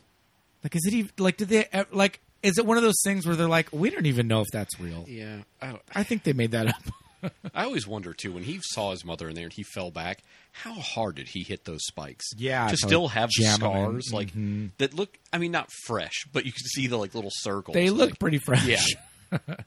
Yeah, which that's another thing that torture device that he that the chair with the spiked chair. Just that room full of torture devices. Mm-hmm. Some real Spanish Inquisition shit. Yeah, Oh, yeah. totally, totally. Um, but yeah, those those scenes though they're like super. I mean, they're they're flashbacks. They're almost like dream sequences in Ichabod's head, um, and So they're they- shot so cool. Yeah, and all because they're dream sequences, things like the blood and stuff like it could all be just like this like wild memory of a Yes. Mm-hmm. child. Yeah, so it could be you know why they're exaggerated. Yes, and the the the the judge walking away and the head not being there and all that. Um, but yeah, just her in this in this room. And there's like snow and there's like pink flowers and Yeah. all the, all that imagery. And she's in this like blue dress again with the heaving bosoms. Gotta A lot have it. of, lot Gotta of healing have bosoms it. in this Gotta have it. movie. Gotta have it. It's a it's a classic mark of like a, a good horror film. Yes, especially those old hor- Hammer films. Abs- absolutely. I just recently watched for the first time Dracula Dead and loving it. Speaking of cleavage, I, s- I- I saw you post about that movie. Oh I could not bring myself to watch that movie. my like God. someone who loves Dracula and Yeah. like horror films, I was like, I can't watch this. This thing isn't good. How to hold up? Uh, it was it was enjoyable. It was Okay. really fun. I found Okay. myself laughing and just like Good. speaking of just like heaving Oh, yeah. cleavage. It's all over that movie, all over. is uh, Amy Yazbek from Robin Hood Men in Tights. Is she in that? She is. The redhead. Yeah. Yeah. Okay. Good. With her Wings co-star, uh, Stephen Weber. Oh, that's right. Yeah. I forgot about who, does, who does Steven Weber play? Wings He reunion. plays uh, Harker. Okay. He's Harker. Okay, all Yeah. right. I love. It was All fun right. though. Yeah. Maybe we'll have to watch it. We'll find it. We'll track Yeah. it down. we'll track it down. I mean, Bram Stoker's Dracula also has a very Hammer kind of feel to it, right? Yeah. Yeah, especially the sets and the way it's filmed. Yeah, which is what I thought they were spoofing with Dracula Dead and Loving It, but watching it, it feels like an old Hammer film Okay, that they're all right. spoofing. I think that's maybe why I never watched it because I loved Coppola's Dracula Sure. so much. Yeah. I was like, I don't want to see it made fun of. It's, it's art. And like, Yeah, you know, totally. so I finally got around to watching it. It was fun. Yeah. Okay. But yeah, Mel Brooks probably had that sensibility of like these are the type of movies that I'm gonna Exactly. It would have been interesting had Paramount not got Tim Burton if they would have had Francis Ford Coppola do this movie. Yeah. I mean, it would probably look very, very different, but I could see the aesthetic of something like Bronx Stoker's Dracula put on a property like Sle- Sleepy Hollow. Oh, yeah. That it would have worked. Yeah, absolutely. I feel like they're kind of yeah they're they have a, a visual connection. Yeah, was he su- was he the, supposed to be the director before this or I mean, American Zoetrope produced it, which Okay. and uh, which is Francis Ford Coppola's production Oh. company. Yep. Mm-hmm. okay? And American Zoetrope has hasn't really produced any other Burton movies, No. right? So that's why it kind of stands out. It's interesting. like maybe he was. I also don't think that Tim Attached. Burton works with Paramount a lot. I don't right know. doesn't usually work with Usually works He's with a- Warner he's a Brothers a Warner lot. Brothers guy, yeah. Mm, Mhm. yeah Warner Brothers and Disney now. Mm, yeah, no Yeah. Disney. Yep. yeah. Um, you mentioned that Christina Ricci like she shows up early on. Yeah. Doesn't really have a lot to do for a good while. Ah. Yeah, I remember watching it and just thinking, like, huh, like we are well over 30 minutes of this movie, and you are hardly seeing Christina in this movie. yeah. But when she does come in, she's got she's got some good stuff towards towards the She's doing some fine accent work. I think that for somebody like Christina Ricci, who probably doesn't do a lot of movie accents, Yeah. a role like this was probably very, very challenging. That she Yeah. she did probably have to work her ass off for a role like this because it's not really I mean- in her wheelhouse to do this type of character or accents. But I wonder who chose that she had to have an accent end. Right? Yeah. because we were talking about the accents earlier. Like Johnny Depp is clearly doing one. Miranda Richardson is not. Like like the accent work. Like I'm I'm curious as to why who had one and, and why. Yeah. Or if we just let them make these choices. yeah. If Tim but- Burton was like, bring your character out. What is it? Yeah, yeah. I think the maybe like the dialogue too kind of like informed how she wanted to speak because Sure. it's very specific. The way her character talks, it's very like proper and and uh, Okay, so for, Archaic. so Katrina's character lived in the house that Miranda Richardson and her sister and her mother lived at, and they Ah, were kicked out at, right?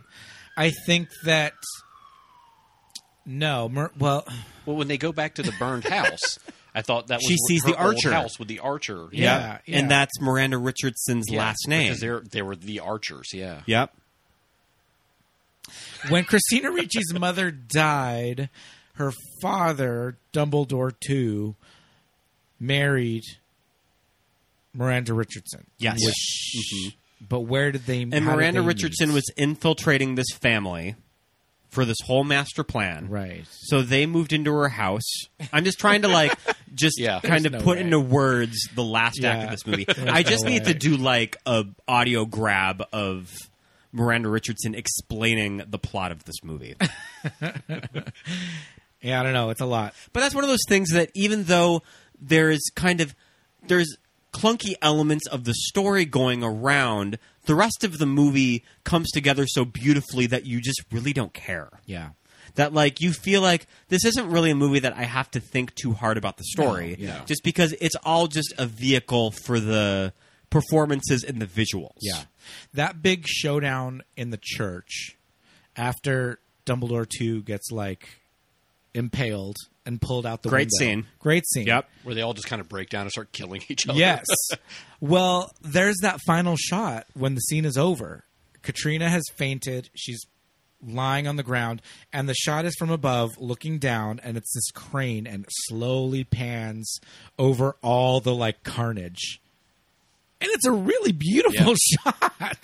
Yeah. You know, she's up on this pulpit that's in this like you know tr- this crazy triangle shape and she's like passed out and then it goes in like the blood and it's just it's so cool and just well composed and like beautiful and it looks like a music video Yeah. It's not a lot of shots like that you see in Tim Burton. no films. yeah, definitely Yeah, it was something Yeah. new. Mm-hmm. Which makes me wonder if it was the cinematographer. yeah i'm, sh- I'm yeah. sure It was probably Chivo's yeah idea. he was just like i got it Mm-hmm. you know um yeah that scene is wild first of all because they do all just start The whole killing each town other. just falls apart yeah right there. well that's when all the you know ev- all the secrets start coming out so Why didn't they just stay in the church? He That's couldn't what go I'm to saying. church. Why are Just they stay in the even church. bothering shooting at him? They say clearly he he, can't, can't come in. Yeah, cross. he can't cross. Like just stay in the church. Just hang out in oh, there. so oh, I'll just, he'll just make a spear and get one guy through the window. He can't spear everybody. Stay away Just- from the windows. Can't spear us all.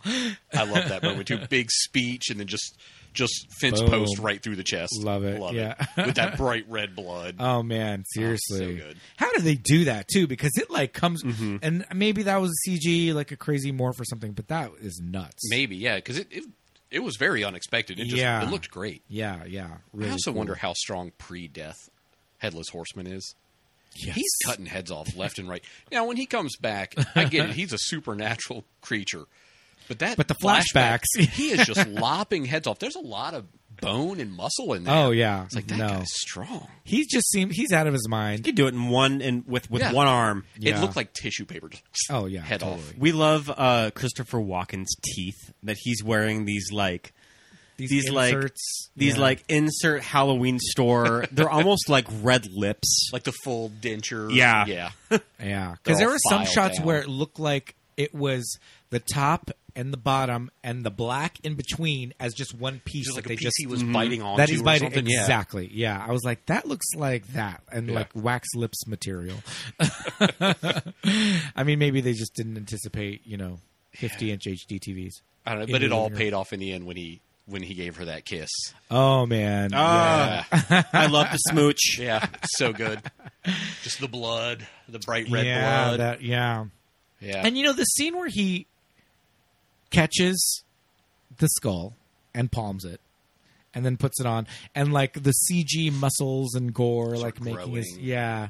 But I was like, I don't know, maybe maybe maybe those old Hammer movies would have done something like that if they could have. Sure. oh, I'm sure. Yeah, if it was in the room in the budget. Yeah. Yep. And they could do effects like that. I think I think Yep. that would have worked. and uh, it, you it know. looked good. yeah, it The looks o- cool. The, the only the only part of that I hated though was where he comes where he goes to out of ca- out of shot and he comes back and he goes. "Bleh!" Mm-hmm. yeah, Like yeah, his it's a big tongue comes scare. out. Yeah, yeah, yeah. Also, something else seemed like it could have been like a 3D gimmick. Yes, Yeah. I thought that was a little Tim Burton-y. It looked a little Mars Attacks. the Oh, it way the did. eyes Yeah, popped yeah. out of the skull, I was like, Yeah. okay, that was a little.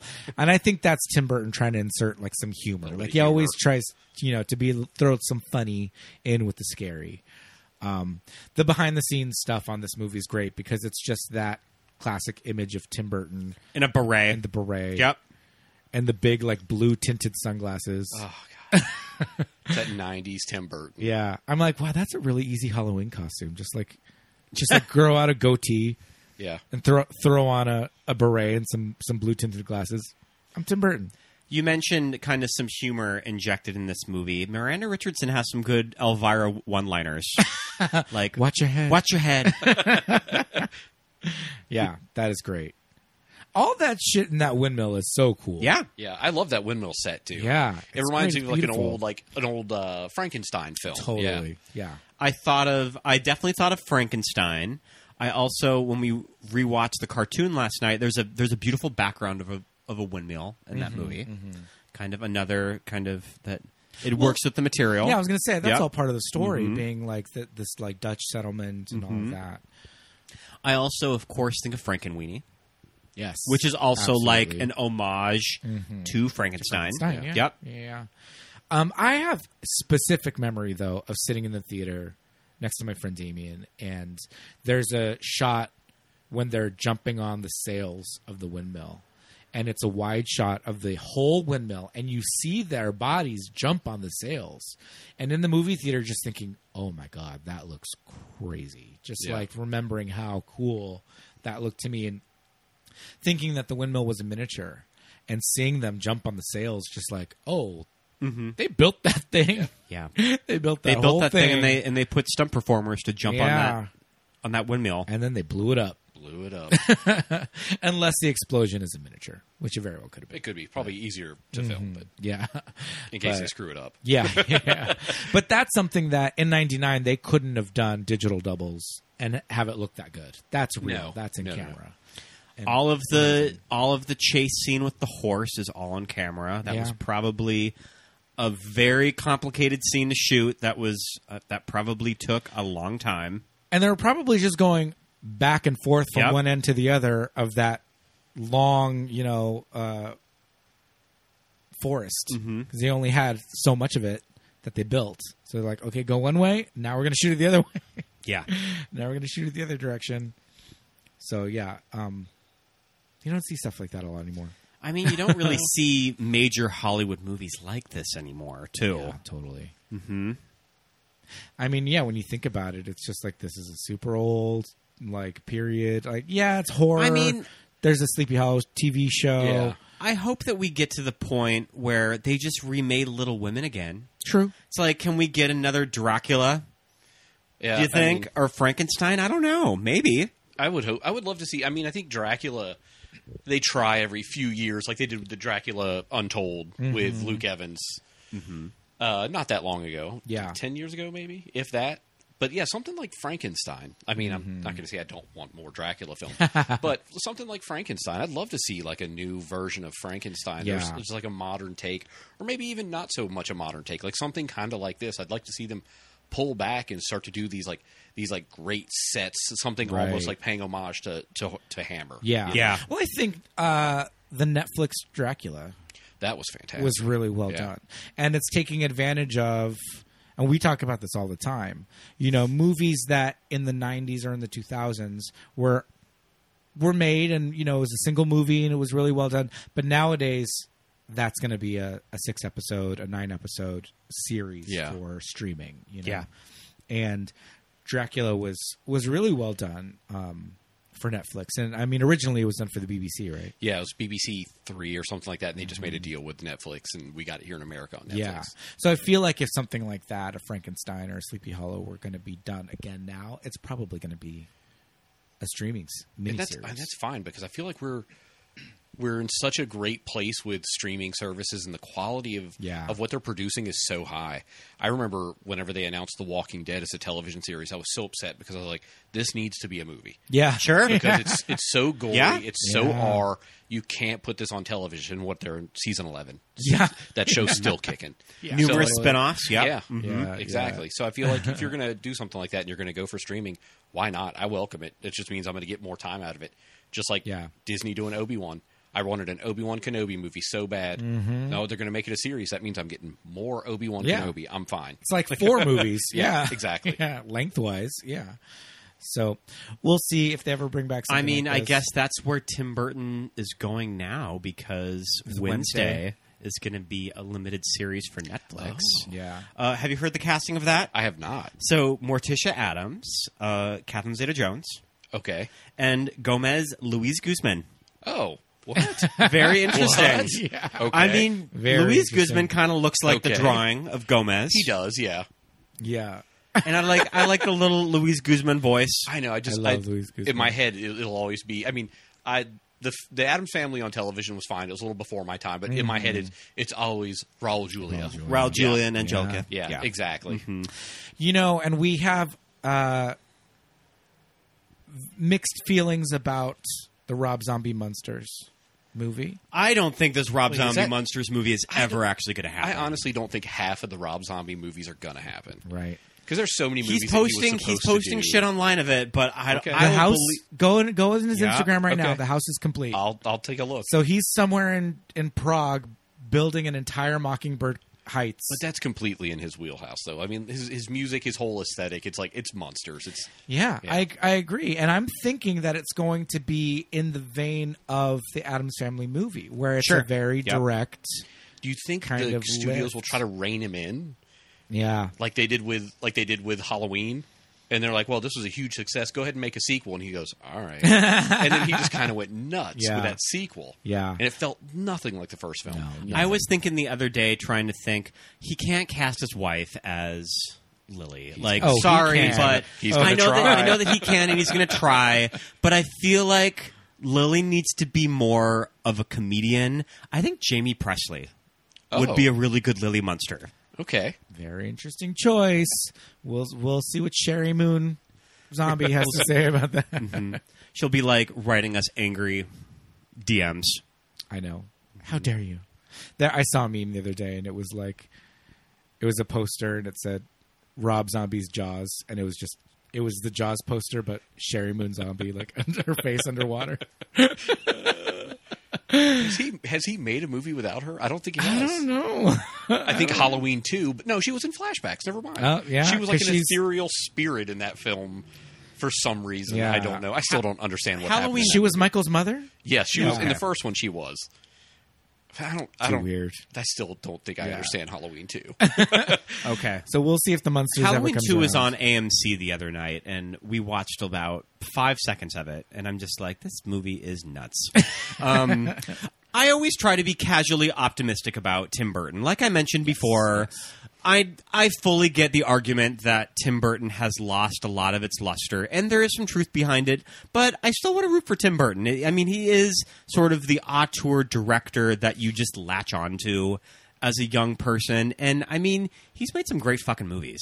Yeah. So I know that he has great stuff left in him because Yeah, it's Tim absolutely. Burton. Yeah, they- Every, anybody can say, "Oh, fuck Tim Burton," but I guarantee you, there's a, a couple Tim Burton movies that person loves. Oh, yeah. loves. Yeah, totally. So you know, get over it. Yeah. I mean, I feel like the, ev- I'm kind of up and down on Tim Burton, but I don't stray like away from him. I'll watch it. He's always like, even if I don't go to like theaters or something, I'll eventually like give it a try. Yeah, yeah. Because Tim Burton always brings something kind of original and fun to the table. Mm. Yeah.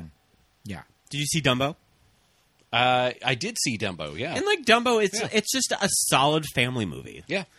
It's nothing like Yeah. fantastic, but Yeah. it's got some pretty decent performances, and it's Mm-hmm. Yeah. a good, like, kind of fun movie. Beautiful Yeah. visuals, yeah. Mm-hmm. Yeah. Yeah, I mean, and that's the thing. He's got he comes from this uh, art background, you know, this illustrator background, so he knows how to make these great visuals. You know, Mm-hmm. when you watch Waking Sleeping Beauty on Disney Plus, and there's those home movies, and they're walking around the Disney Animation Studios You see- in you see Tim. 1987, and Yeah. they're like, "Hey, Tim Burton," and this child turns Yeah. around. Mm.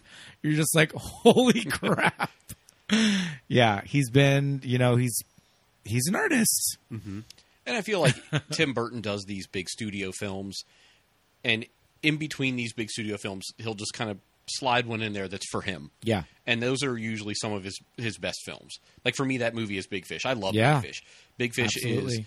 beautifully shot, beautifully acted. It's emotional. It's just a it's a great film. Gets you at the end every Yeah. time. Every time. every time. Every time. Ed Wood too. Ed Wood is another Ed Wood's one so that good. it's just like it's got some really great dramatic beats to it. It's funny. Mm-hmm. We It's recently smart. Watched, rewatched Big Fish not that long ago, and Allison uh, said, "Have you ever seen young Albert Finney? He was hot." And then we just went down this whole young Albert Finney. He looks like Ewan McGregor. Looks like Ewan McGregor, It's so yeah, crazy. uh-huh. so then we just started watching all these young Albert Finney movies. Oh, that's And, cool. yeah, good- Good-looking guy too. Yeah, Big Fish for the longest time was not on streaming, and it just popped up. So now it's Oh. it's on Amazon Prime, and I believe Hulu. So if Okay. you don't we need to, own we it, need to do a revisit of it. there's a HD transfer of Big Fish uh, streaming for you. I love Missy Pyle in that movie.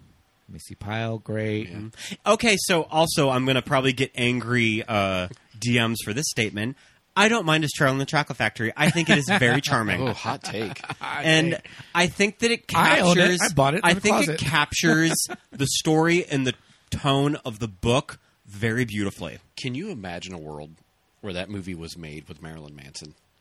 Right? I remember all that talk. Um, And also, Yeah. it was it was Tim, it was Charlie and the Chocolate Factory, and also there was that Alice in Wonderland movie that just sort That of Marilyn haunted, Manson that was just sort like- of haunted yeah. the internet. He was I didn't know attached he to was it. Mm-hmm. attached to that. Oh, interesting. I think he was going to do like an American McGee oh, okay. kind like of take on it. Yeah.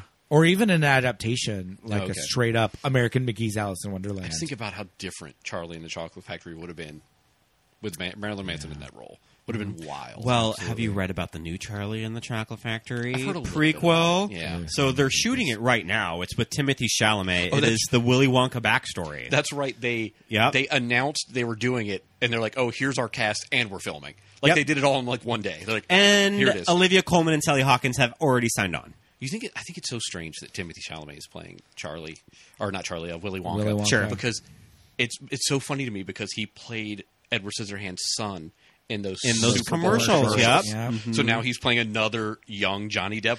Version. Well, in I mean- a lot of the shots of this movie, I was looking at his hair and I was like, "That's Oh, Chalamet yeah. hair." He's got that He Chalamet totally hair. has Chalamet hair. I don't, Mm-hmm. he's sort it's of crazy. I guess he's just picking up the torch of Johnny Depp. yeah, maybe. Mm-hmm. I mean, Johnny Depp's laying low. Somebody's got to fill Yeah. that void. Yeah, absolutely. But I mean, yeah, there's there's a lot going on. There's a lot going on in this movie, and I think that it fits the format of the show because the movie just has these just wonderfully campy performances. I think I think about Miranda Richardson in this movie at least once a week. I think of her in that fucking spiderweb dress. Yeah. Yeah. Mm-hmm. Really cool. She's iconic. Very a very funny lady. She, she Yeah. she's got some really some really good comedic chops. But yeah, I mean this movie it's it's the thing about it because it's this period movie it it is kind of timeless, you know? Like the effects don't really it's not like oh the overuse of CGI. It's not like it doesn't go into that like Brothers Grimm territory Yeah. Yeah. that just feels super dated. I was just texting you about the br- about the Brothers Yeah. Grimm the other day because I was I was at the laundromat and I think that there's a whole like subcategory of movies that are only shown on In laundromats. laundromat television. it should be something on like Amazon Prime or Netflix, like a Yeah. subcategory. Yeah. It's like the It's Brothers Grimm that I had not thought of Yeah. in years. I saw that movie once and just never looked back. Same. I saw it in the theater and I was so excited to see it, and I was so let down by it. It's easy to get excited thinking about the premise of the film and who stars in the film. yeah. And it's It just had like, Monica uh, Bellucci. Yeah. waste. but yeah, it's uh, movies like this can easily veer into that territory. Yeah. You Yeah. know, um, I actually kind of like the Hansel and Gretel with Famke Johnson. Yeah, it's fun.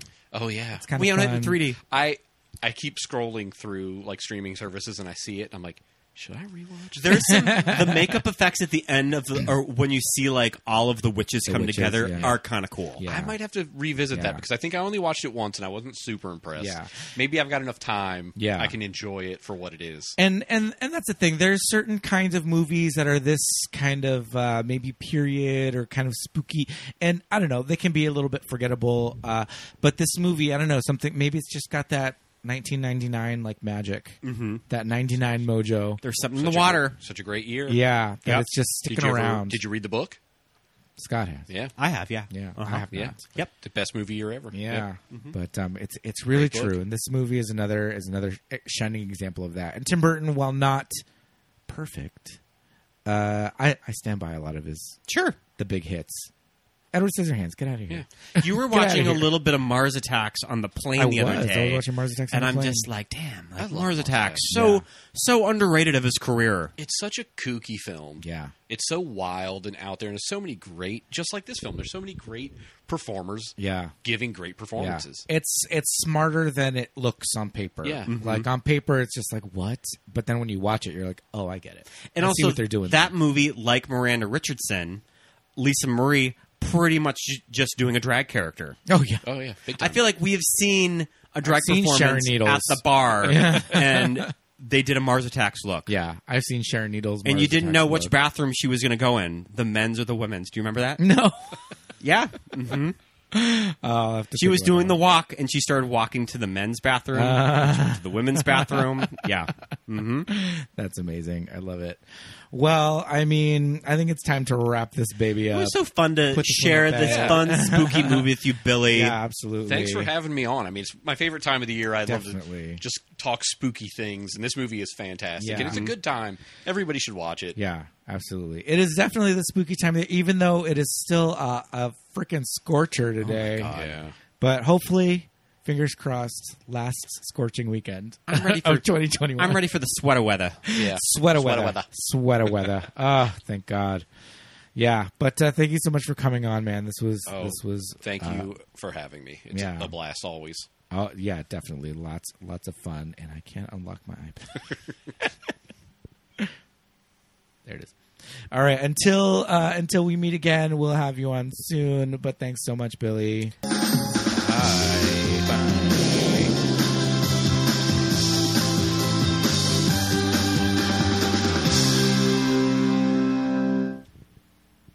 And thank you so much for listening, everybody. Thanks so much. Another fun episode.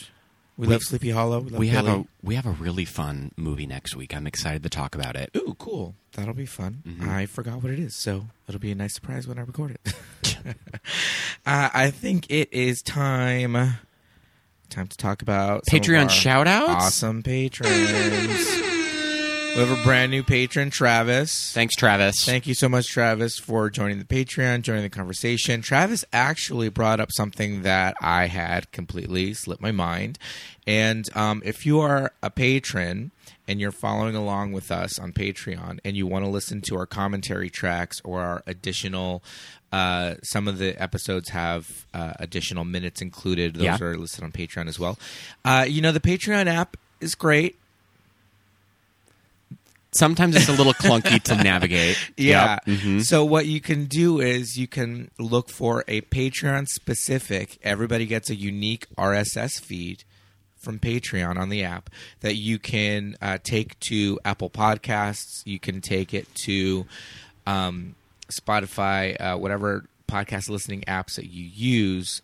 Most of them have an option to upload this uh, RSS feed so that you can listen to uh, any of our Patreon audio tracks directly on your phone through your podcast listening app and not through the Patreon app, which sometimes can be buggy or a little baloney, as we like to call it.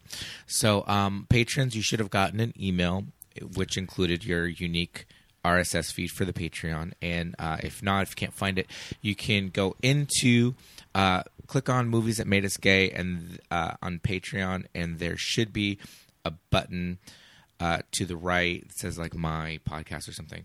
Uh, I can you can reach out to me directly, and I can uh, navigate you through it. But it's pretty simple. It's quick and easy, and um, yeah, a lot of fun. So check that out.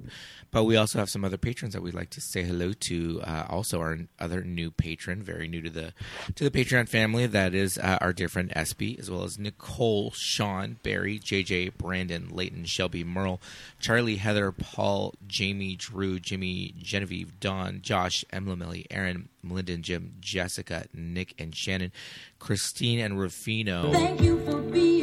As always, everybody, thank you so Thanks much so for much. joining the Patreon. We're going to have some fun stuff in October. We're going to do a few more commentaries than normal just because we watch we watch movies a lot in October, so we might as well record ourselves watching them. Yes, indeed. So there's going to be a new one fairly soon. So keep uh, an eye out for that. So head on over patreon.com slash movies that made us gay. We'd also love it if you would rate and review us on Apple Podcasts. Uh, give us five stars.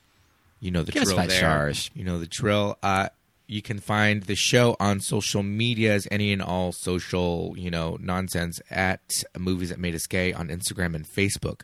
We're also on Twitter. At MTMUG Pod. Yes, indeed.